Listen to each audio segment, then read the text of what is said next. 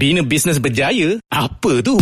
Benda tak payah gosok Buat apa nak gosok Bina bisnes berjaya? Macam mana eh? Sah. Apa sah? Nuraisa lah. Bina bisnes berjaya? Susah. Baju kurung khas Nuri Pilihan utama memang terbaik Khas Nuri Anda pernah dengar jenama ini? Mereka ini adalah sebahagian dari lebih 700 syarikat yang dibentuk oleh Rich Works dari kosong hingga bisnes mencecah jutaan ringgit tak kala waktu PKP dahulu. Sesiapa sahaja boleh mulakan bisnes tapi tak semua orang boleh bina bisnes berjaya. Oleh itu, sertai program Bina Bisnes Berjaya dengan melayari binabusinessberjaya.com.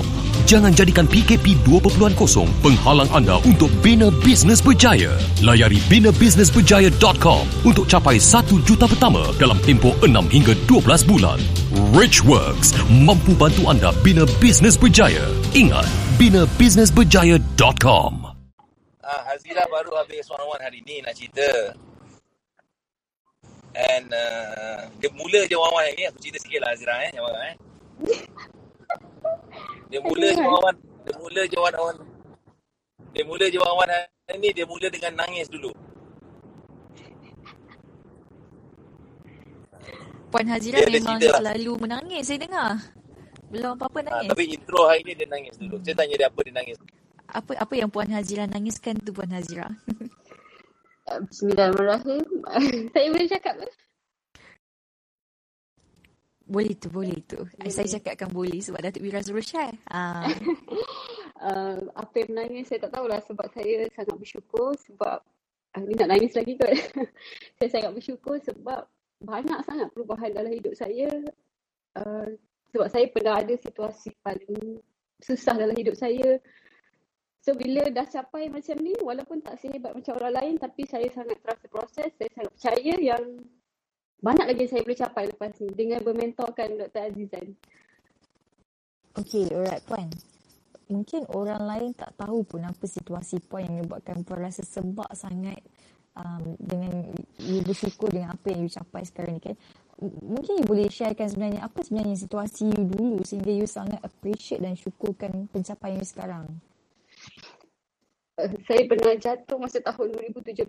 Uh, saya pernah ingat lagi masa tahun 2017 tu saya pergi kat dapur. Saya pergi kat dapur tak ada apa-apa nak makan.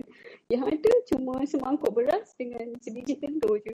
So saya macam saya ada anak dua orang, saya sedang sarap dengan dua anak ketiga. So saya fikir apa yang saya nak makan? Macam mana saya nak teruskan hidup lepas untuk seterusnya? So saya cuma ada semangkuk beras je. So apa yang saya buat masa tu, anak saya dah lapar. So apa saya buat, saya cuma jadikan dia bubur yang sangat cair. Saya goreng telur, lepas tu saya makan anak beranak. Lepas tu masa masa saya buka beras tu, cuma dapat semangkuk beras tu, apa yang saya cakap dalam dalam diri saya, Ya Allah, kenapa susah sangat, kenapa struggle sangat kau bagi aku. Kalau kalau kau keluarkan aku daripada kesulitan hidup ni, Ya Allah, aku janji aku akan bangkit, aku akan bantu ramai lagi suri rumah su- supaya dia tak rasa apa yang saya rasa. Benda ni sangat struggle dalam hidup saya dulu. Saya pernah uh, bila, bila air dekat rumah kena potong. Masa tu bila air cuma 70 lebih, 70 ringgit lebih je tapi saya memang langsung tak mampu nak bayar. Saya nak beli beras ni saya terpaksa kutip duit dekat dekat cari bawah kapet, bawah katil. Kok-kok ada 10 sen, 20 sen saya gabung-gabungkan campur-campurkan supaya dapat untuk beli satu kilo beras. Lepas tu saya terpaksa bila air kena potong tu anak saya berak. Saya terpaksa bawa dia pergi Petronas, cuci dekat Petronas. Bila api kena potong, kereta kena tarik. Sampaikan saya terpaksa keluar daripada rumah yang saya duduk tu saya les pinggang tak tahu mana nak pergi. Masa tu saya anak dua orang sedang sarat uh, sarat mengandung anak ketiga dengan husband lah masa tu. So itulah momen yang saya takkan lupakan sampai bila-bila dan memang saya janji kalau saya kalau saya bangkit, kalau saya Allah bagi saya kesenangan, saya saya takkan maksud saya saya takkan takkan biarkan orang lain rasa apa yang saya pernah rasa dulu. So saya nak orang lain curi rumah kat luar sana pun boleh bangkit. Kalau saya boleh bangkit, dia orang mesti boleh. Wow, begitu that, sampai tahap macam tu you punya struggle eh Puan Nazira. Like you you selai pinggang you terpaksa keluar dari rumah. After after that what happened? Apa, apa you buat? Like now sebab you dah jadi jutawan tapi kita nak tahu proses sebab not Kejap Sabara, kejap, kejap, Yes. kejap. Kejap, kita nak tahu, saya nak tahu. Macam kenapa awak boleh sampai macam tu? Apa, macam mana boleh sampai struggle macam tu? What happened actually? If you boleh share. Suami you ada kan? Yes, saya ada suami dok. saya saya bila saya dah keluar daripada rumah tu saya cakap dengan husband mana kita nak pergi ni? Tak tahu nak pergi mana. So saya decide dengan husband kita balik rumah mak mertua. So bila saya balik mak mertua mak mertua dengan ayah mertua lah orang yang paling happy sangat. Sebab husband saya ni anak uh, anak dia ada tiga orang je. Dia anak sulung dia satu-satunya anak lelaki dia anak kesayangan. So saya balik, lepas setahun saya balik tu saya duduklah dengan mereka. Lepas setahun saya duduk tu, uh, maksudnya bila saya duduk tu, Alhamdulillah Allah datangkan rezeki-rezeki. So lepas setahun saya duduk dengan orang tu baru tahu saya tahu sebenarnya kejatuhan saya tu sebab mereka tak gembira dengan kita orang. Mereka sangat tak happy dengan saya dan suami masa tahun 2017 lah. Maksudnya bila kita, sebab saya dulu pernah senang lepas tu saya lupa. Uh, kira macam kita lupa diri lah. Bukan lupa diri, saya lupa nak balik kampung. Kita sibuk sangat sampai kan orang tak gembira menyebabkan kita jatuh. Jatuh tu bukan jatuh sikit-sikit. Jatuh tu jatuh menjunam terus.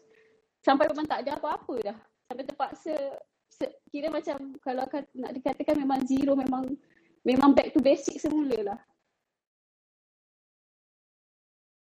Understand? Understand? Sekejap, Puan. Izinkan saya tanya, Puan. Ya. Saya dah lama nak tanya puan. Nama, nama saya Nasrul. Puan kenal saya. Mestilah kenal. Puan, saya just nak tanya lah puan. Eh. Puan, uh-huh. macam tadi Datuk Wira cakap. I mean, apa yang menyebabkan sebelum ni puan bekerja sebagai apa? Lepas tu, kenapa dia boleh jadi macam tu? Jadi jadi sesusah macam tu? Uh, saya dulu, uh, saya ni asalnya daripada keluarga biasa-biasa je. Mak, mak ayah saya bisnes tak adalah bisnes sangat. Ada kedai runcit dekat Pekan Nas. So masa saya kecil dulu, saya memang tak nak bisnes.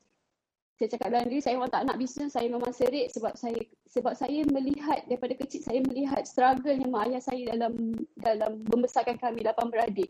Saya anak kedua daripada lapan orang adik-beradik. Saya tengok sendiri dengan mata kepada saya sendiri. Ayah saya keluar pagi, balik malam memang sangat struggle. So saya cakap saya memang tak nak kerja dengan saya memang tak nak buat bisnes, saya nak kerja dengan orang sebab masa tu mentaliti saya mengatakan kerja dengan orang je saya boleh kaya. Kerja dengan orang je saya boleh beli rumah besar ke besar. Itulah dia punya mentaliti memang teruk lah. Sampailah uh, saya kahwin dengan husband. Um, uh, tu uh, saya belajar, saya belajar dekat UIA. Uh, habis belajar tu saya belajar kat UIA. So saya belajar tu untuk saya dapatkan kerja supaya saya dapat kerja yang bagus. So saya belajar rajin-rajin supaya saya dapat kerja yang bagus. So saya dah dapat kerja dah uh, uh, kira macam saya dapat kerja. Saya kerja lah lepas habis belajar tu. Dan bila kahwin dengan husband, husband suruh berhenti kerja. Dia suruh buat bisnes. So masa tu saya kata saya ni tak nak buat bisnes tapi dia suruh buat bisnes. Tapi kita ni uh, dah suruh kan. So kita follow je lah. So uh, saya berhenti kerja dan saya start buat bisnes. So masa saya start buat bisnes tu saya jadi saya mula dengan uh, menjadi kepada dropship kepada banyak produk lah. Saya buat tu buat ni, saya try buat ni, saya buat so macam-macam produk yang saya buat. So sampailah uh, bila bila dah buat macam tu, so saya cakap dengan husband, saya dah kata dah kita memang tak boleh berniaga.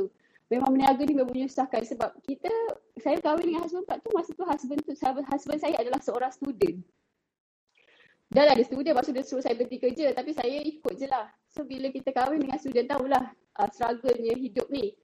Lepas tu bila, uh, bila kita dah try macam-macam produk sampailah uh, saya jumpa kelas IMKK masa tu tahun 2000 2006, 2014 ke 2015 macam tu uh, saya jumpa kelas IMKK. Masa tu lah saya uh, jumpa dok ajar saya maksudnya saya jumpa matlamat hidup saya, saya jumpa apa yang saya nak dalam hidup ni saya jumpa potensi diri saya. So dari situlah saya uh, balik daripada kelas tu saya bincang dengan husband apa kita nak buat ni. So saya decide untuk untuk buat produk sendiri. So masa tu. So saya buatlah produk jual pakaian kanak-kanak. So uh, bila kita dah uh, kita dah pergi IMKK lepas tu saya daftar ke MMM. So banyak peningkatan berlaku masa lepas kita kita join Dr. Azizan tu kelas-kelas dia. So uh, Uh, daripada dropship tu kita buat produk sendiri so kita naik sales kita naik naik naik. Maksudnya saya sampai dapat buat 100 ribu. So masa tu lah saya uh, dapat hantar mak ayah saya pergi umrah. Tapi saya terlalu sibuk terlalu sibuk sampai konon-kononnya macam macam sibuk sangat. Tapi tak adalah apa sangat yang saya capai.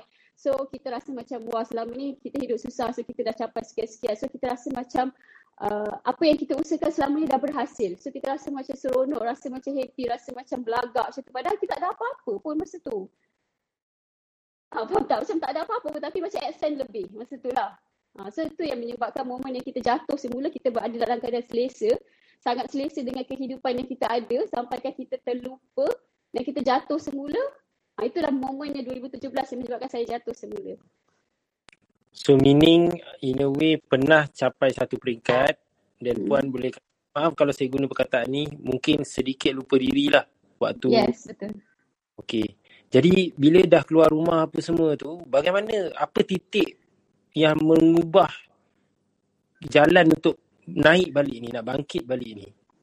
Apa benda yang Um, bila saya balik rumah mak mertua, bila saya balik rumah mak mertua tu, husband saya selap, sepanjang saya kerja, sepanjang saya kahwin dengan dia, dia tak pernah kerja tau. Uh, tapi dia ada buat sesuatu. Maksudnya dia ada usahakan sesuatu tapi yang dia usahakan tu tak berhasil. Tapi bila kita dah balik rumah mak mertua, tiba-tiba uh, dia dapat offer kerja yang gaji lima angka. Bayangkanlah dia tak pernah kerja, tiba-tiba dapat offer gaji lima angka. So kita rasa macam wow, uh, macam rasa macam sangat okey lah masa tu kan. So uh, tapi uh, kira macam masa dia dapat kerja tu saya dah ada satu uh, keadaan yang kita dah stable balik, kita dah kita dah uh, fasa fasa struggle tu dah habis lah maksudnya. Tapi saya tak jumpa satu kepuasan dalam hidup saya.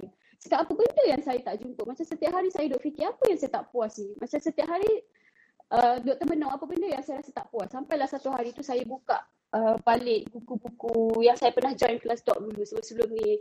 Saya ada banyak kelas join, join, join kelas lah. So saya buka balik. So saya jumpa buku MKK pertama kali yang saya pergi tu. Saya buka page pertama je saya ada tulis kat situ. Sebaik-baik manusia adalah manusia yang memberi manfaat kepada ramai orang. So saya kata hidup aku ni tak bagi manfaat kepada orang. Apa yang aku nak buat ni? Aku tak tahu nak buat apa. Tapi saya nak start bisnes, saya macam takut tau. Saya macam belum ready nak mula balik. So, apa yang saya buat, saya bincang dengan husband. Hmm, Saya rasa saya nak bagi manfaat tapi saya tak tahu manfaat apa yang saya nak bagi ni. So, uh, husband cakap dengan saya, uh, apa kata, awak kan, lepas tu saya jadi suri rumah lah. Kiranya macam lepas saya balik rumah mertua tu, saya jadi full time housewife lah. Tak buat apa-apa. Kira macam duduk rumah, jaga anak, memang fully jaga anak. Jaga husband, masak benda semua. So husband kata, awak kan suka masak. So apa kata awak uh, share resepi masakan? So daripada situlah saya start share resepi masakan dekat Facebook. So saya share. So seminggu mesti ada dua tiga resepi yang saya share. Bila saya bila saya start share tu, uh, lama-lama resepi, resepi saya tu asyik viral. So apa yang saya share asyik dah viral, viral, viral menyebabkan saya punya followers dekat Facebook personal tu bertambah daripada kita tak ada apa-apa dekat Facebook personal tu. So saya bagi manfaat, masa tu saya kata saya memang nak bagi manfaat kepada suri rumah sebab kita suri rumah hari-hari kita pening nak duk masak apa. Nak bagi mas, nak, nak bagi husband makan apa, tak tahu nak bagi husband makan apa sebab dia tak tahu nak masak apa sebab hari-hari masak. So uh, saya dengan niat masa tu nak bagi manfaat supaya suri rumah kat luar sana yang tak tahu nak masak apa, dia tahu nak masak apa hari ni. Ha, itu adalah first manfaat yang saya nak bagi pada dia orang lah masa tu lah. So setiap uh, setiap seminggu sekali dua uh, mesti ada tiga empat resepi saya akan share so benda tu viral. So sampailah kita saya punya uh, followers semua naik. So sampailah satu hari ni ada ipar saya sebenarnya semua sauna ni saya bukanlah founder. Sebenarnya semua sauna ni bukan founder yang pemula adalah adik ipar saya. Dia masa tu dia baru nak start buat bisnes. Dia baru nak start buat bisnes semua sauna ni. Lepas tu dia datang dekat saya. Dia panggil saya Kak B. Kak B, kita nak buat kita nak buat bisnes semua sauna. Boleh tak Kak B jadi agent kita? So supaya masa tu uh, masa tu dia punya dia punya model bisnes ialah masa tu yang dia fikirkan model bisnes dia ialah dia nak uh, apa nama dia? Dia nak buat bisnes semua sauna tapi semua sauna tu boleh disewakan. So dia kata jadilah agent kita supaya uh, Kak B boleh cover area kota tinggi masa tu. So saya tinggal di kota tinggi sebenarnya. Uh, bukan di Pekandenas. Tapi mak ayah saya di Pekandenas. Sebenarnya saya tinggal di kota tinggi. So uh, untuk cover area kota tinggi. So daripada situlah uh, masa tu saya kata dekat dia saya tak nak bisnes lagi. Saya belum tak saya tak ready lagi nak buat nak start bisnes balik. Tapi dia kata Kak B buatlah. So uh, lalas saya pun uh, beli juga tapi bukan niat untuk menjual masa tu. So saya beli sahaja sauna daripada dia tu.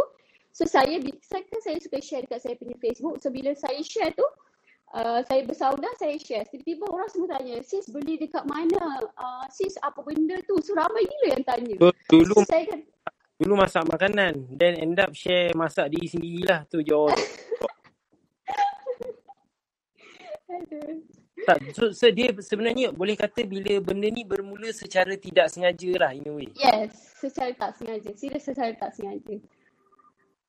Okay, kita kita nak tanya lagi. Bila-bila puan dah start buat benda tu, dah start ada orang suka apa semua, of course itu adalah proses lah. Saya rasa it, in, kita kita boleh sekarang ni lah yang yang tadi kita nak go back balik bila puan menangis tadi tu kita puan menangis dan puan share pasal sebaik-baik manusia memberi manfaat kalau sekarang ni saya tanya puan puan menangis tadi sebab puan menangis puan tak cukup beri manfaat atau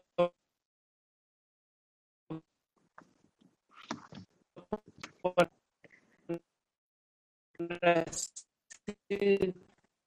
tangisan tu sebab apa Hello?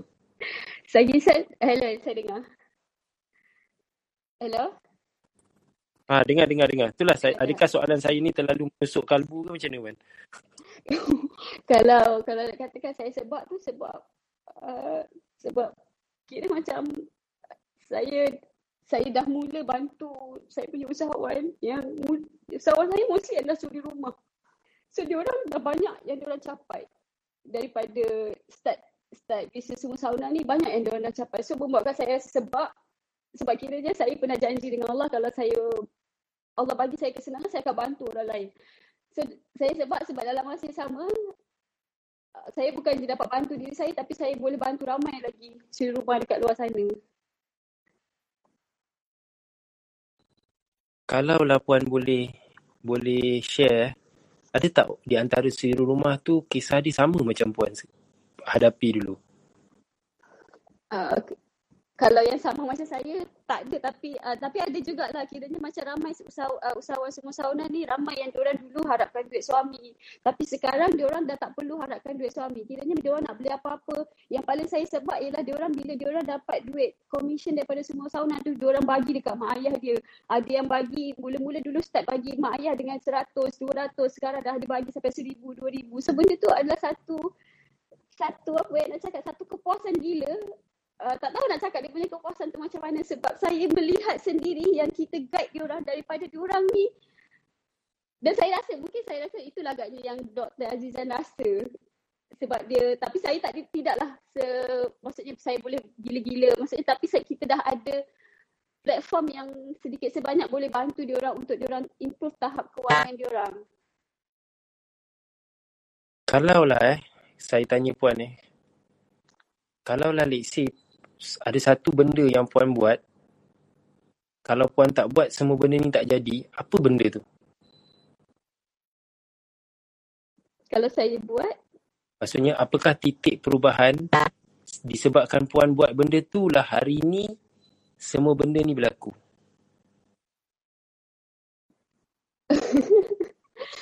Saya rasa saya mulakan bisnes ni dengan niat. Saya rasa kalau dengan niat untuk bantu orang. Sebab first kali saya bila saya kata saya nak start buat bisnes, saya memang senaraikan setiap kesalahan yang saya pernah buat selama enam tahun sebelum ini. Saya senaraikan semua kesalahan saya dalam bisnes dan saya senaraikan juga apa yang saya buat betul masa bisnes dulu dan saya mulakan uh, betul-betul mulakan bisnes semua tahun ni dengan niat untuk bantu orang lain. Mungkin niat kot yang menyebabkan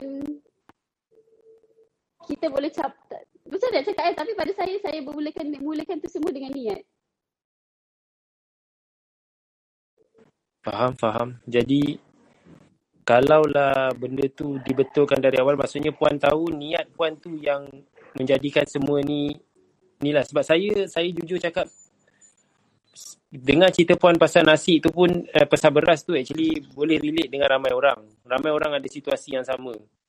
Jadi kalau lah let's say um, okay itu kita cerita part tu lah. Tapi ada tak kesukaran bila mulakan balik ni?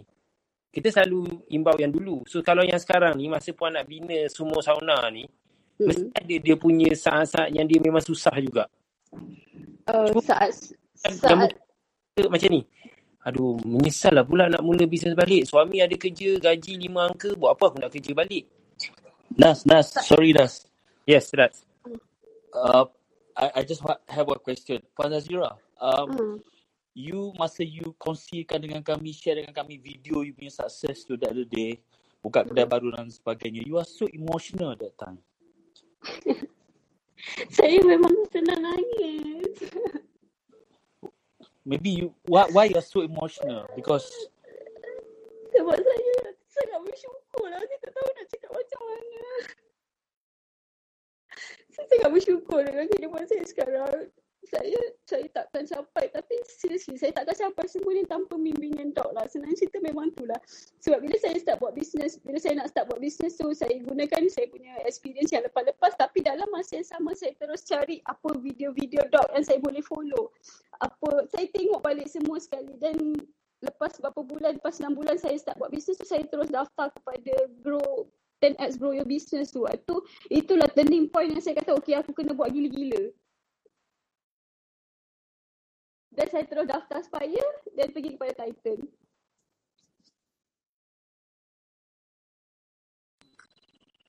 mungkin ramai orang tak faham tentang proses tu. Proses like bagaimana you percaya pada satu benda dan you buat betul-betul dan you start nampak result dan you buat lagi over and over again.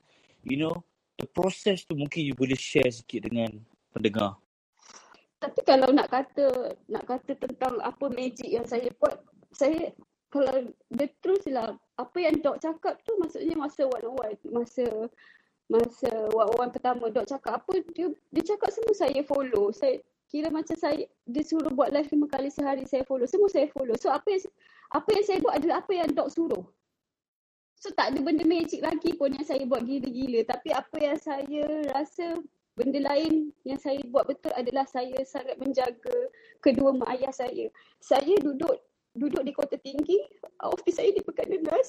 So setiap hari saya akan ulang alik daripada kota tinggi ke Pekan Denas. Kalau tanya, sebab kalau ikutkan kota tinggi ke Pekan Denas tu ambil masa dalam satu jam ke satu jam setengah macam tu. So everyday saya akan ulang alik. Kalau tanya tak penat ke? Dia tak penat sebab uh, saya duduk dengan mak mertua, saya dapat tengok muka mak mertua. Bila saya pergi office, saya dapat tengok muka mak ayah saya. So saya akan lunch dengan mak ayah saya dekat office. Semasa kalau uh, saya pernah juga terfikir apa kata aku pindah uh, apa ni office ni ke kota tinggi jadi dekat sikit dengan rumah. Tapi bila saya fikir balik saya dah daripada dulu lagi bisnes saya memang dekat Pekan Nenas. Kenapa saya kena pindah untuk bina tapak baru? So saya follow dekat Pekan Nenas. So saya fikir uh, kalau saya dekat uh, office dekat Pekan Nenas, rumah saya dekat Kota Tinggi, so, so saya dapat tengok dua-dua. So saya akan puas hati. Mak ayah saya, mak ayah mertua saya dapat tengok. Mak ayah saya pun saya dapat tengok. Itu adalah benda satu kepuasan lah. Walaupun penat tapi dia tak rasa penat sebab dia rasa sangat puas.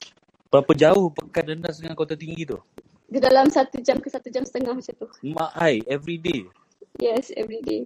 Tapi kadang-kadang sa- kadang-kadang saya tidur lah rumah mak, mak saya. Mak saya dekat Penas. Kadang-kadang saya tidur sini. Tapi mostly memang saya ulang alik lah sebab saya nak tengok mak mertua saya pula dekat rumah. Maksudnya mak, mak dengan ayah mertua tu dekat kota tinggi, dia dekat rumah. So saya kena tengok dia orang. So saya dapat tengok dua-dua. Itu adalah satu kepuasan. So ini menunjukkan sebenarnya willpower you sangat kuat. Willpower. Sebab setengah orang dia nak berjaya tapi dia willpower dia tak cukup kuat. Dia nak berjaya, dia nak jadi jutawan, nak berubah, nak itu. Tapi buat sekejap, dah okey ada masalah sikit, dah stop. Okey, masa you berulang alik daripada Pekan Denas ke Kota Tinggi tu, you guna kenderaan apa masa tu? Tak maaf saya tanya. saya cuba guna Honda BRV je.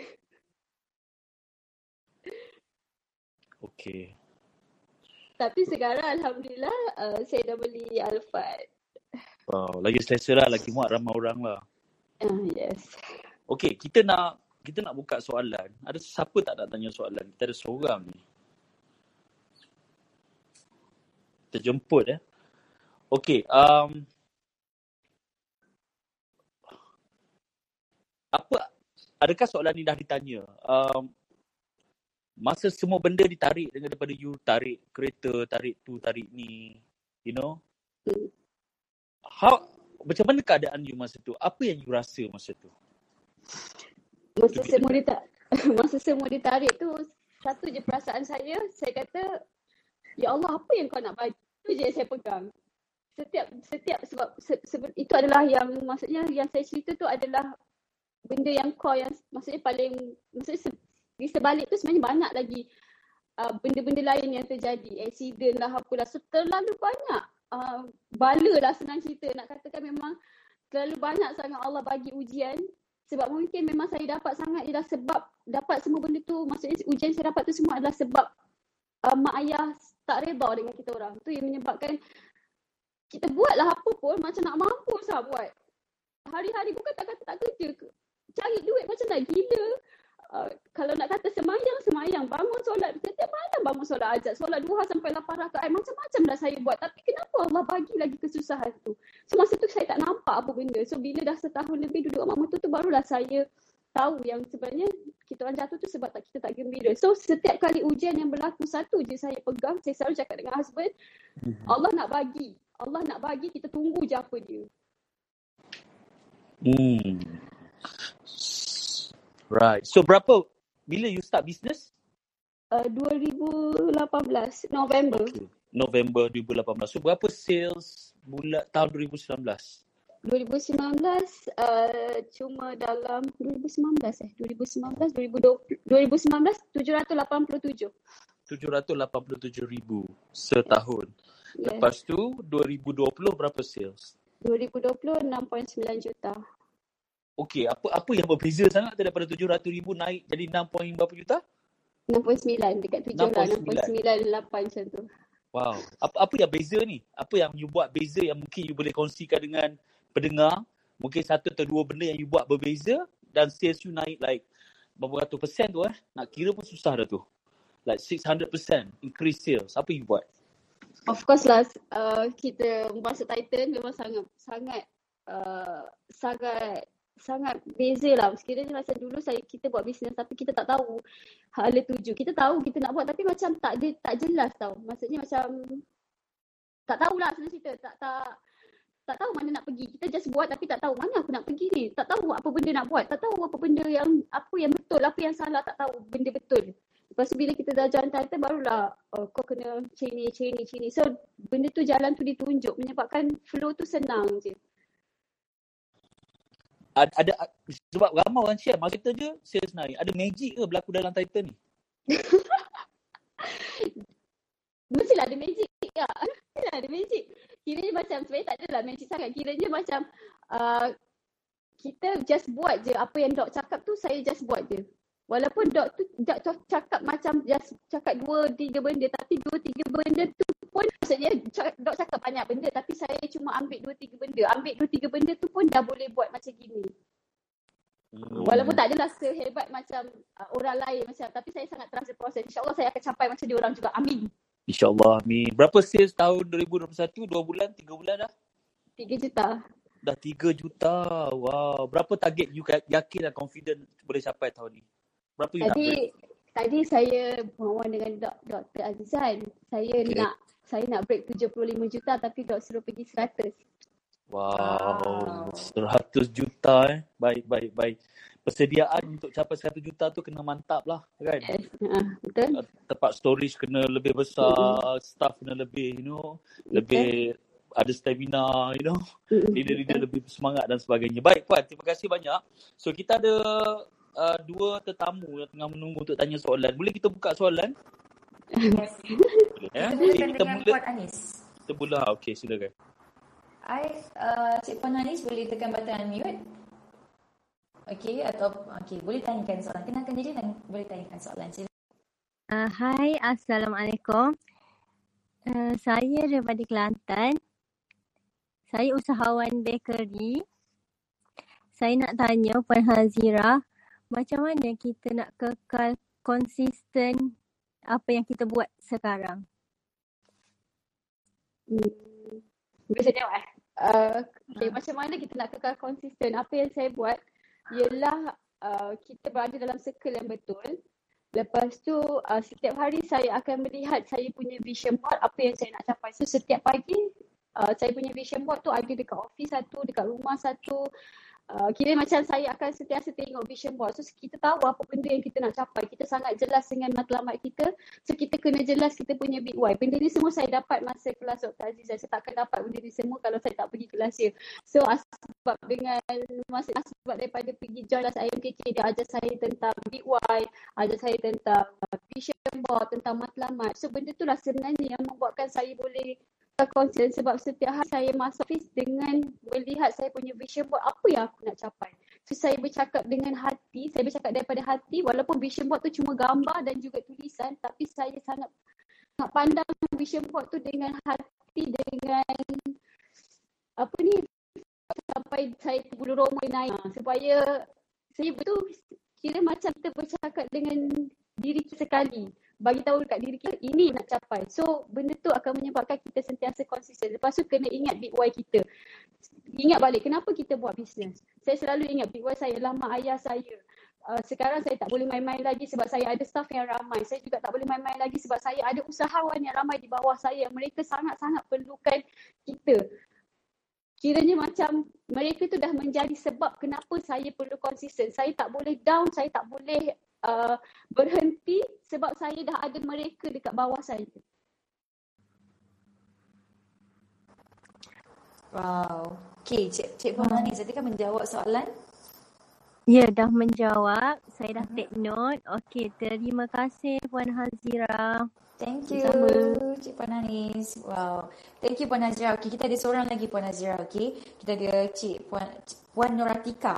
Okay, Puan Nuratika boleh uh, tekan button unmute okay, dan tanyakan soalan kepada Puan Hazira. Okey, terima kasih Puan Safara. Assalamualaikum Puan Hazira dan semua yang kat dalam ni. Uh, sebenarnya saya kagum Puan Hazira dengan apa struggle yang Puan Hazira dapat tu. Kalau saya tempat Puan Hazira tu saya tak tahu apa saya nak buat. Tapi saya nak tanya satu je, a bit sensitif tapi saya nak tahu juga macam mana tips Puan Hazira tu boleh tak ada macam perasaan nak blame husband Puan Hazira. Kalau saya memang tak tahulah saya nak cakap apa. Sebab masa tu Puan Hazira macam dah memang tak ada apa-apa. Tak ada api, tak ada air nak cuci. Anak pun kena pergi Petronas kan. Macam mana puan tu boleh tak salahkan husband puan? Kalau saya, ya Allah.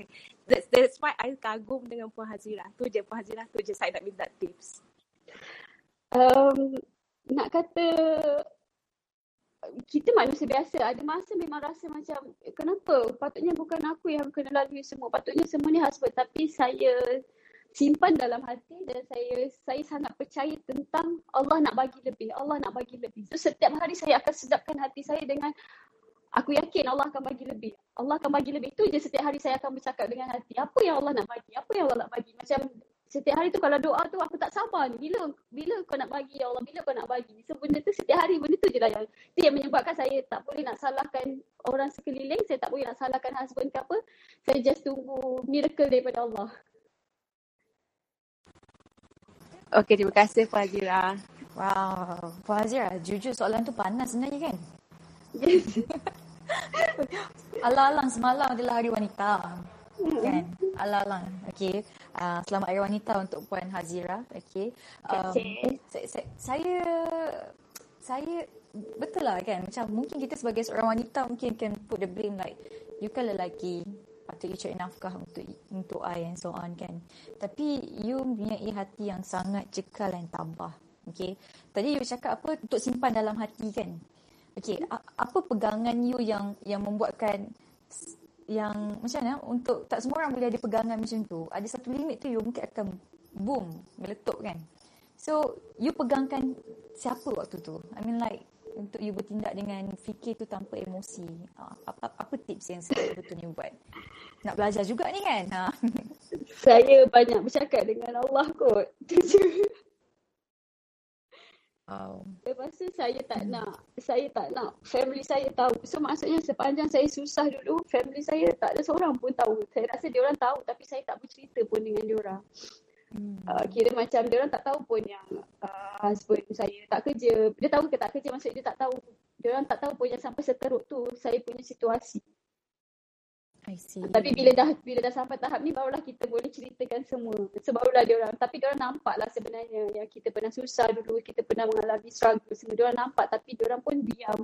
Dia orang tak dia orang pun tak tak tak campur. Ayah saya bukan jenis yang campur. So just, dia just tengok dan dia just monitor je. Okay, right. Dan tapi saya boleh katakan yang saya bukan nak kata saya saya boleh katakan yang saya ni seorang yang cekal lah. Hmm. Uh, kira macam apa je ujian yang Allah bagi insyaAllah insyaAllah saya akan menghadapinya saya, saya walaupun saya saya selalu menangis tapi saya rasa menangis lah saya punya kekuatan Kadang kata kenapa kau asyik nangis sebab saya tak tahu saya nak macam mana saya nak luahkan tapi saya selalu menangis lah menangis lah sebenarnya saya punya kekuatan menangis lah sebenarnya saya punya uh, saya cakap saya punya boost saya punya semangat lain orang lain cara dia kan Azira. yes. Okay. Um, okay, now after you dah buat um, berjuta-juta ringgit Malaysia kan and um, you buat kan okay dulu you you you struggle because of ma- maaf I, I'm just asking this kan. Supaya sebab uh, kita go through banyak situasi okay? Tudus yang belajar dengan kami dekat Richworks okay? Ada yang um, align dengan husband and wife okay? Ada yang mungkin isteri bila dah berjaya dia jadi macam mungkin lupa diri menyebab mungkin macam dah lupakan husband ke apa kan. Macam you sendiri um, apa yang you buat untuk macam like sebab kita nampak you you lead the business kan? Apa yang you buat untuk macam you being humble still being humble still lagi respect your husband okay respect your apa between business and and family. Apa apa, apa kekuatan you kat situ? Sebenarnya uh, uh, sebenarnya memanglah orang nampak saya lead the business. Tapi sebenarnya orang yang di belakang saya adalah husband saya. So dia yang dia yang buat banyak benda. So maksudnya saya nak tanya selain Dr. Azizan bila bila saya nak buat sesuatu tu saya akan tanya dia dulu. So setiap hari saya akan bercerita dengan dia. Saya always communicate dengan dia. So saya akan abang saya nak buat ni, saya nak buat ni ni. So setiap apa benda yang saya buat saya akan tanya dia dulu dan saya akan make sure dia redha dengan apa yang saya buat sebab saya sangat menjaga redha tu. Sebabnya saya pernah ada situasi uh, kita dah buat macam-macam tapi kita jatuh sebab tak ada dapat reda. So saya tahu isteri punya reda adalah suami. Jadi apa yang saya buat saya akan tanya husband saya dulu. Boleh tak saya buat macam ni? So setiap hari walaupun kita busy, husband saya sangat sangat sangat sangat memahami sebab setiap hari saya akan bercakap dengan dia dan saya akan communicate dengan dia apa yang saya nak capai, apa benda. So lama-lama dia pun dah terikut dengan kita. Dan uh, Cik Safara, husband saya pun dah berhenti kerja dan dia dah fully bantu saya di belakang tabik. Baru je bulan wow. ni dia fully. Alhamdulillah. Kunci dia dekat sini communication. Yes, communication. Wow, amazing. Alright, kita kita nak open lagi soalan. Okay, mungkin seorang dua orang lagi mungkin boleh angkat tangan dan kami nak open soalan untuk tanya apa-apa especially tentang business ke kayak macam mana emosi yang you handle. Ha, okay. Alright, kita kita tunggu untuk tudus yang mungkin angkat tangan. Okay, so now you dah on track untuk capai your 100 million puan? Banyak plans yes. already? Uh, yes, insyaAllah. Okay, just nak tanya lah kan. Since uh, ini, ini kali keberapa you buat one on one dengan Datuk Ira? Kan tiga, tiga, ini kali ketiga. Kali ketiga. Nak tanya perasaan tu sebab kan dulu-dulu kalau kita buat kelas fizikal, siapa yang nak bertanya dengan Datuk Ira bila di group coaching kan like nak pakai pasang mak itu siapa siapa yang berani tanya tu memang memang berani lah sebab Datuk Wira tu garang. Kan dia sendiri berhadapan one on one dengan Datuk Wira, how it feels? Apa perasaan dia? Ni masuk-masuk uh, tadi menangis. Ah, kenapa tu? Sebenarnya tiga-tiga kali tiga-tiga kali walaupun dah kali ketiga nervous dia tetap sama malah lebih teruk dia punya nervous tak tahu kenapa tapi mungkin ada satu aura yang menyebabkan rasa macam dia macam jadi takut jadi macam nervous jadi macam uh, banyak benda yang kita kena buktikan macam itulah tapi still ada rasa takut walaupun dah kali ketiga. Bukan takut tau, dia macam nervousnya. Dia macam sampai saya tak makan, sampai kan tadi uh, saya tak makan sebab sampai kan uh, perut masuk angin, sampai kan tadi sebelum sebelum nak buat uh, nak masuk dalam clubhouse ni saya muntah-muntah teruk tadi. Allah. Tapi alhamdulillah dah okey lah. Saya kata wow. sini saya sebab sebab badan saya masuk angin, saya kata saya kena keluarkan kasih muntah semua sebab kalau tak nanti time time sharing ni lah dia nak muntah lagi bahaya. So saya kasih keluar semua. Wow, itu yang impact dia, aura dia sampai macam tu sekali. Yes. Masuk angin. Lepas tu willing lagi nak share dekat dekat kami dekat sini dalam clubhouse. Amazing. Thank you Puan. Alright Puan. Um, before kita habiskan sesi ni kan, mungkin you ada apa-apa yang you nak sharekan um, especially kan uh, mungkin wanita-wanita ataupun tudus yang baru nak bina bisnes macam mana untuk um, percaya tentang kejayaan tu, percaya pada future tu. Like, any tips from you untuk kongsikan? Okay, kalau untuk uh, wanita kat luar sana yang rasa macam you tak ada keyakinan diri, kalau you rasa macam you You macam kita, ya saya tahu. Saya dulu, dulu juga adalah seorang suri rumah. Tahulah suri rumah ni bila kita duduk rumah, kita kita cuma hadap dengan kain baju, anak-anak, uh, pinggan mangkuk, periuk belanga tu je yang kita hadap. So tapi insyaAllah dalam dalam bisnes semua sauna ni saya uh, kita dapat bantu suri rumah yang yang dia dulu tak tak tak pandai apa-apa sekarang dah boleh bercakap. Maksudnya dia orang dah boleh buat live. So kita bukan sahaja maksudnya sekarang, sekarang ni apa yang dok ajar tu saya ajar balik kepada saya punya usahawan supaya kalau saya dapat capai macam ni saya nak mereka juga capai macam ni So jangan pernah rasa tak yakin dengan diri sendiri sebab semua orang boleh. Semua orang boleh berjaya tapi kita sendiri yang meletakkan kita nak berjaya ataupun tidak. Semua orang mampu, semua orang boleh. So jangan jangan skeptikal dengan diri sendiri, lawan dengan uh, perasaan biawak ke skeptikal ke lawan sebab semua orang sebenarnya ada capability untuk berjaya. You sendiri yang meletakkan you tidak boleh berjaya, you sendiri yang mengatakan uh, you tidak boleh. Sebenarnya semua orang boleh. Thank you, thank you Puan Nazira. Okay Puan Nazira, um, kita ada dua orang yang nak bertanya. Uh, if you don't mind, kita boleh boleh boleh uh, invite okay, Tuan Ahmad Syahir. Tuan Ahmad Syahir, you ada soalan yang nak tanyakan kepada Puan Hazira? Uh, Assalamualaikum Cik Pengetua. Uh, terima kasih kerana pilih saya sebagai orang yang bertanya. Uh, nama saya Syahir, founder kepada Bisco Cheese Premium Ice Cream Cake. Saya, um, tadi saya join untuk yang uh, Tuan Syazarul dan dia kata pasal keramat hidup call uh, mak. Jadi saya terus call lah. Alhamdulillah berborak. Jadi bila saya masuk ni, saya masuk um, untuk yang Puan Nazira, saya masuk lambat sedikit tapi saya uh, tersentuh ataupun tersentak pasal redor apa pernah uh, Puan Nazira pernah uh, jatuh sebabkan um, mertua is it just now uh, And then redor mertua. Okay, jadi um, saya pernah lalui benda yang sama. Saya pernah masa umur 24 tahun saya ada sports car. Uh, saya buat satu perkara bisnes yang mak yang tak redor. Jadi semua benda ditarik. Dan bila Puan Zara share, uh, mengingatkan saya pada pengalaman tu. Tapi bila pasal mertua ni, redor mertua ni, uh, boleh Puan, saya tak, saya tak pasti dah share ataupun uh, Puan Azira sang, sanggup share, uh, ap, boleh tak cerita sikit apa yang berlaku dan macam mana apa yang Puan Azira buat untuk dapat keredoan? Sebab saya ada masalah um, dari segi sekarang mertua saya ni ada isu sedikit. Isu dari segi uh, molestation uh, macam ada cerai jadi uh, ayah mertua dia um, macam menyalahkan uh, isteri saya, macam menyalahkan uh, part of it pun menyalahkan saya. Jadi saya pun tengah mencari kenapa result saya sangkut. Uh, jadi bila Puan Aizah share tadi tu, ada point tu saya nak tahu, what is redor to you? Uh, apakah keredaan yang Puan Aizah maksudkan? Apa yang Puan Aizah buat dekat mertua yang mereka dah okey? Maksudnya bila saya balik tu, itu je yang menyebabkan dia orang sebenarnya okey. Sebab rupanya sebab yang masa saya dah pernah capai banyak benda sebelum ni yang kononnya macam banyak capai. Sebenarnya apa yang saya saya membuatkan dia orang tak gembira bila saya tak balik.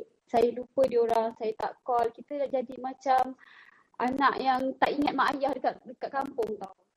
So saya ter, saya lupa, saya tak balik jenguk. So saya macam tak hirau dia orang makan apa, dia orang uh, tidur dekat mana. Maksudnya dia orang dia orang busy, dia orang business juga tapi dia orang dia uh, maksudnya kita kita tak ambil tahu langsung pasal dia orang. Kita macam tak tak ada telefon, tak ada apa. So kita macam lupa dengan dia orang. So bila kita balik tu, mak ayah adalah orang yang mak ayah mertua ni orang yang paling gembira sekali sebab uh, suami saya ni anak kesayangan. So itu je sebenarnya yang saya buat. Saya tak ada buat apa pun. So saya balik uh, itu je yang membuatkan dia orang happy. So Alhamdulillah bila macam tu saya punya rezeki Allah bagi sikit, sikit, sikit. Kita nak, mula saya tak perasan juga. Tapi bila dah sampai raya tahun lepas, raya haji tahun lepas, baru saya tahu, barulah uh, mak, uh, adik ipar saya yang bercerita dengan saya, dia kata sebenarnya dulu masa saya jatuh sebab mak mertua saya tak redha. Maksudnya dia tak gembira dengan kita. Maksudnya dia dia tak gembira dengan saya dan suami. So menyebabkan kita punya kehidupan tu jatuh gitu. So saya sangat percaya lepas tu saya sangat percaya yang apa yang kita buat ni adalah bergantung kepada redha diorang. So se- sekarang ni apa benda yang saya jaga adalah saya sangat menjaga redha mereka. So saya akan pastikan diorang happy, diorang gembira. So apa diorang nak saya akan bagi. Uh, itu je yang saya buat. Saya tak adalah macam uh, tapi dalam masa sama kita minta maaf lah. Minta maaf tu adalah minta maaf gila-gila. Bila kita dah balik tu kita minta maaf gila-gila. Saya cakap dengan diorang, uh, bila kita minta maaf kita, kita macam uh, minta maaf gila-gila. Cakap, cakap balik dengan diorang yang semuanya kita kita nak start refresh. Macam, macam tu lah. So, tak, saya tak adalah buat gila-gila benda yang sangat-sangat pun. Tapi kita just just cakap, uh, just buktikan pada diorang yang kita ni nak bahagikan diorang. Tu je. Terima kasih, terima kasih banyak. Memang sangat-sangat ini yang saya nak dengar sebenarnya. Terima kasih. Um, Wow, amazing, amazing soalan. Okay, Tuan Syahir. Okay. Um, ya, yeah, radar tu sangat penting. Okay, kita ada yang seterusnya. Kita ada Puan Alisha. Okay, uh, kita punya... Uh, kita ada Puan Alisha yang mungkin nak tanya. Orang yang terakhir yang akan tanya. Silakan. Okay, hello. Assalamualaikum. Uh, Datuk Cik Pengetua Puan Safara. Uh, okay, uh, tak sangka macam boleh termasuk, boleh tanya soalan. Okay, uh, saya nak tanya.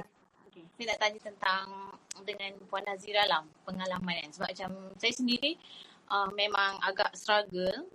Okay, and especially bila uh, bukan kita nak kata macam pasangan kita tak support. Pasangan kita sometimes support tapi ada ketikanya ada ketika yang datang cabaran, ada ketikanya datang macam tak boleh nak memahami situasi sebab bila kita uh, berumah tangga dan berbisnes uh, dia macam tak boleh nak faham apa yang kita nak cuba capai sebab kepala tak sama macam kepala makan gaji uh, dia akan fikir uh, 8 sampai 5 lepas tu malam tak payah nak kerja lepas tu at the end 24 bulan masuk tapi bila kita dah berbisnes ni uh, kita punya mindset dah berubah banyak masa kita pergi kepada kerja dan banyak masa kita pergi kepada bisnes. So sometimes hal-hal macam hal-hal rumah tangga kadang-kadang kita uh, macam tak berapa nak fokus. So macam mana cara uh, nak bagi uh, kita punya pasangan tu bila, bila kita uh, aliran yang berbeza macam aliran pemikiran yang berbeza sebab uh, dia tak faham walaupun kita kalau kita tak kerja kita memang takkan ada duit. Ha, tapi pada masa yang sama, dia juga nak kita menjalankan tanggungjawab, responsibility as a wife, as a ibu kepada anak-anak, especially on weekend. And then macam kita struggle dengan kita punya kelas, dengan kita punya sales, dengan kita punya, macam semua benda nak kena buat. So bila bila adanya cabaran masa kat situ akan uh, apa akan rise satu konflik. Ah, so konflik-konflik macam tu dan kita tak nak. Kita tak nak ada konflik. Ah, so bila tak nak ada konflik tu kita rasa macam ah kita rasa macam kita takut bila banyak sangat uh, dia kata macam contohlah dia akan cakap uh, kita dah fully support ni. Uh, daripada you uh, saya bagi awak masa 8-5 macam waktu kerja biasa. Tapi waktu lain fokus pada family. Tapi at the same time kita tak boleh nak fokus pada family sangat pada waktu lain. Sebab kita nak fokus pada apa yang kita nak capai. So macam mana cara nak berkomunikasi supaya kurang sikit konflik tu? Especially on the stage of the growing ni lah. Macam kita belum ada lagi team untuk delegate. Kita semua benda kita nak buat. Wah, banyak benda kita nak kena fikir. Kelas kita nak kena belajar. Family kita nak kena handle.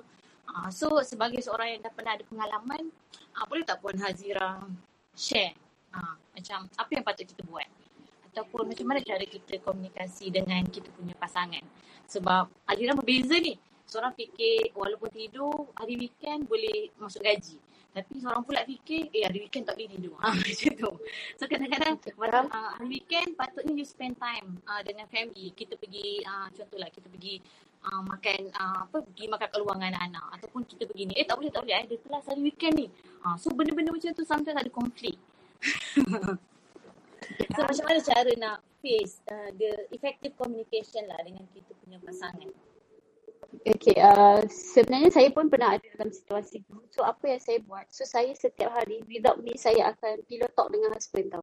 So, setiap malam sebelum tidur, saya akan pastikan saya akan bercakap dengan dia untuk cerita apa yang saya nak dalam hidup ni, apa yang saya nak capai, apa yang saya nak bagi pada mak ayah, apa yang saya nak bantu dia, apa yang saya nak bagi pada mak ayah dia, apa yang saya nak tolong saudara mara, apa yang saya nak uh, bagi orang susah. Apa saya nak buat lah. Senang cerita apa yang saya nak bagi, apa saya nak, nak saya suka bercerita tentang future. Dengan dia saya suka cerita tentang masa depan. Esok nanti lagi lagi dua tahun, lagi tiga tahun, lagi lima tahun kita jadi apa.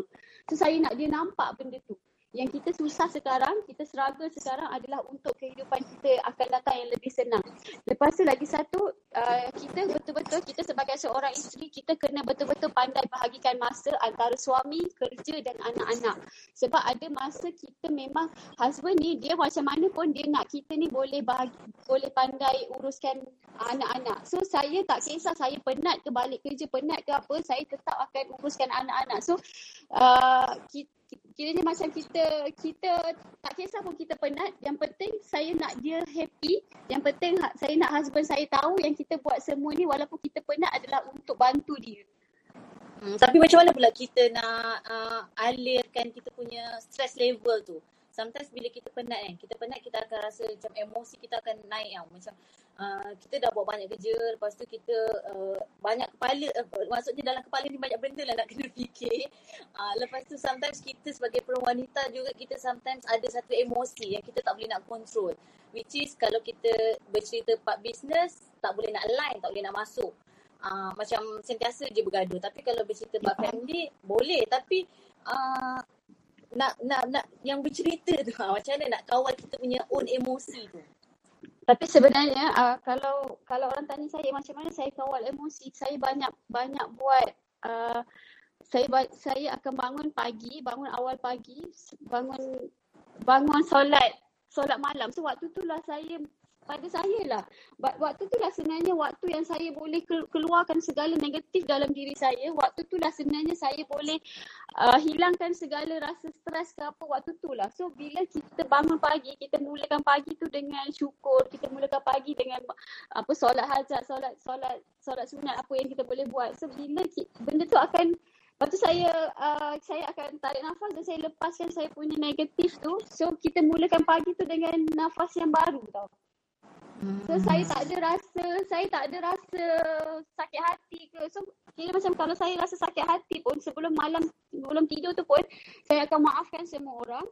Lepas tu bila bangun tidur, bila bangun tidur tu bangun awal pagi saya akan bangun untuk solat dan doa gila-gila dekat Tuhan, minta cerita semua dekat Tuhan. Segala kita punya stres ke apa ke. Sebab kadang-kadang kita ni, kita perempuan, ada masa kita rasa stres gila dengan kita punya, kita penat lah apa benda semua. Tapi kita tak tahu nak cerita dekat siapa. Sebabnya, tak ada siapa pun yang boleh faham lah pada kita lah. Tapi bila saya bercerita dengan Allah, kita kita bagi tahu dia ini ini uh, saya saya sangat suka ambil waktu pagi adalah waktu untuk saya mele, meluah, apa, meluahkan segala isi hati saya uh, dengan Allah.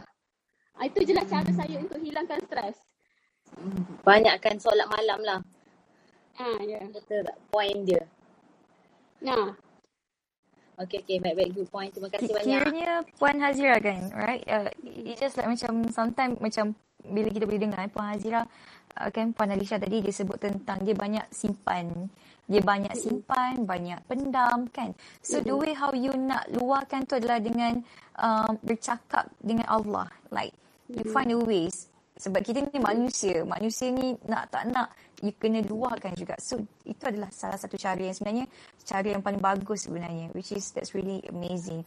Alright Puan Hazira, thank you so much Puan Hazira atas your masa. Okay kami doakan 100 juta Puan okay, pada tahun ni akan tercapai insyaAllah. Okay, dengan komitmen puan, okay, dengan you punya uh, you punya komitmen, dengan you punya semangat, insyaAllah you boleh capai your first 100 million. Okay, dan uh, kami dekat Richworks, excited nak melihat journey you. Okay, dengan bantu lagi ramai orang. Thank you so much. Puan, mungkin Tuan Nasrul, uh, Tuan Raz, ada any any last uh, word, any words untuk Puan Hazira? Terima kasih Puan Nazira uh, atas perkongsian pada malam ni. Kita dengar tadi bila dia start terus menangis tu memang legend lah. Uh, selalu memang dari hari tu masa dia share dekat program Bina Bisnes Berjaya tu pun Cik Safara saya uh-huh. saya tak boleh tak boleh tahan juga masa tu. So tak silap saya terima kasih first million summit pun Puan Hajirah Maulana ada share juga kan? Ada ada. So ada kan pun nangis juga tu. Itu saya run program tu. So saya saya tak boleh lupakan lah momen tu. So in a way, satu kisah yang sangat memberi inspirasi kepada ramai orang sebenarnya. So kita doakan semoga betul Puan Hazira punya sasaran capai 100 juta insyaAllah. Tahun ni juga insyaAllah. Dan terima kasih banyak-banyak lah atas perkongsian tadi. Okay, so Cik Safara. Um, Yes. Um, saya nak cakap sikit. Terima kasih banyak Puan Nazira. Um, uh, I think your story is so inspired. Um, dan saya saya sentiasa percaya um, apa yang you kongsikan tu somehow macam mana sekalipun akan memberi manfaat pada orang lain. So keep buat apa yang you buat. Bantu lebih ramai orang kat luar sana because your story itu sebenarnya mengesah ataupun menunjukkan the struggle is real. You know, um, uh, hustle is real. Everything is real. Kalau kita tak mati-mati bersungguh-sungguh ubah nasib diri kita, datanglah ilmu macam mana pun orang nak ajar macam mana sekalipun tidak akan ada apa-apa yang akan berlaku. So sebenarnya semua benda bermula pada diri kita sendiri. Just like how you did. You yang control emosi you, you yang urus diri you, you yang urus expectation you. You know, just like siapa tanya tadi pasal nak blame the husband. Yes, you have the right to blame the husband. But you choose not to do that. And you choose to fight. Reda besarkan toleransi you. Dan Alhamdulillah sekarang you capai apa you capai. So keep it up. Teruskan perjuangan you. Bantu lebih ramai orang. Dan insyaAllah tahun ni kita doakan you capai. So thank you so much for your sharing tonight. Alright? Yes. Thank you everyone yang Thank you. mendengar juga. Betul. Hari ni sharing adalah banyak tentang keredaan, um, keselamatan, okay, uh, redos orang ibu, redos orang suami which is really really amazing. Okay, saya sendiri sangat belajar sesuatu. Thank you Puan Hazira, thank you Tuan Syazarul, thank you Tuan Haji Nas, Tuan Raz, Datuk Wira kerana bersama dengan kami pada malam ini and of course thank you to all of you yang bersama dengan kami dalam sesi Clubhouse kita ini AK Wira Talk Show.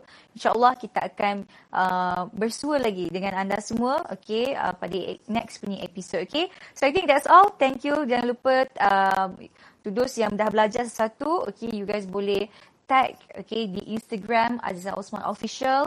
Ber- berikan bagi tahu apakah learning point anda. Dan untuk anda yang sedang mendengar sekarang ni dekat Facebook page Aziza Osman boleh komen apakah learning-learning point yang anda dengar yang anda semua belajar hari ni okay? So itu saja. Thank you. Insyaallah jumpa lagi nanti next time. Bye. Bina bisnes berjaya? Apa tu? Benda tak payah gosok. Buat apa nak gosok Bina bisnes berjaya? Macam mana eh? Sah Apa sah? Nuraisa lah. Bina bisnes berjaya?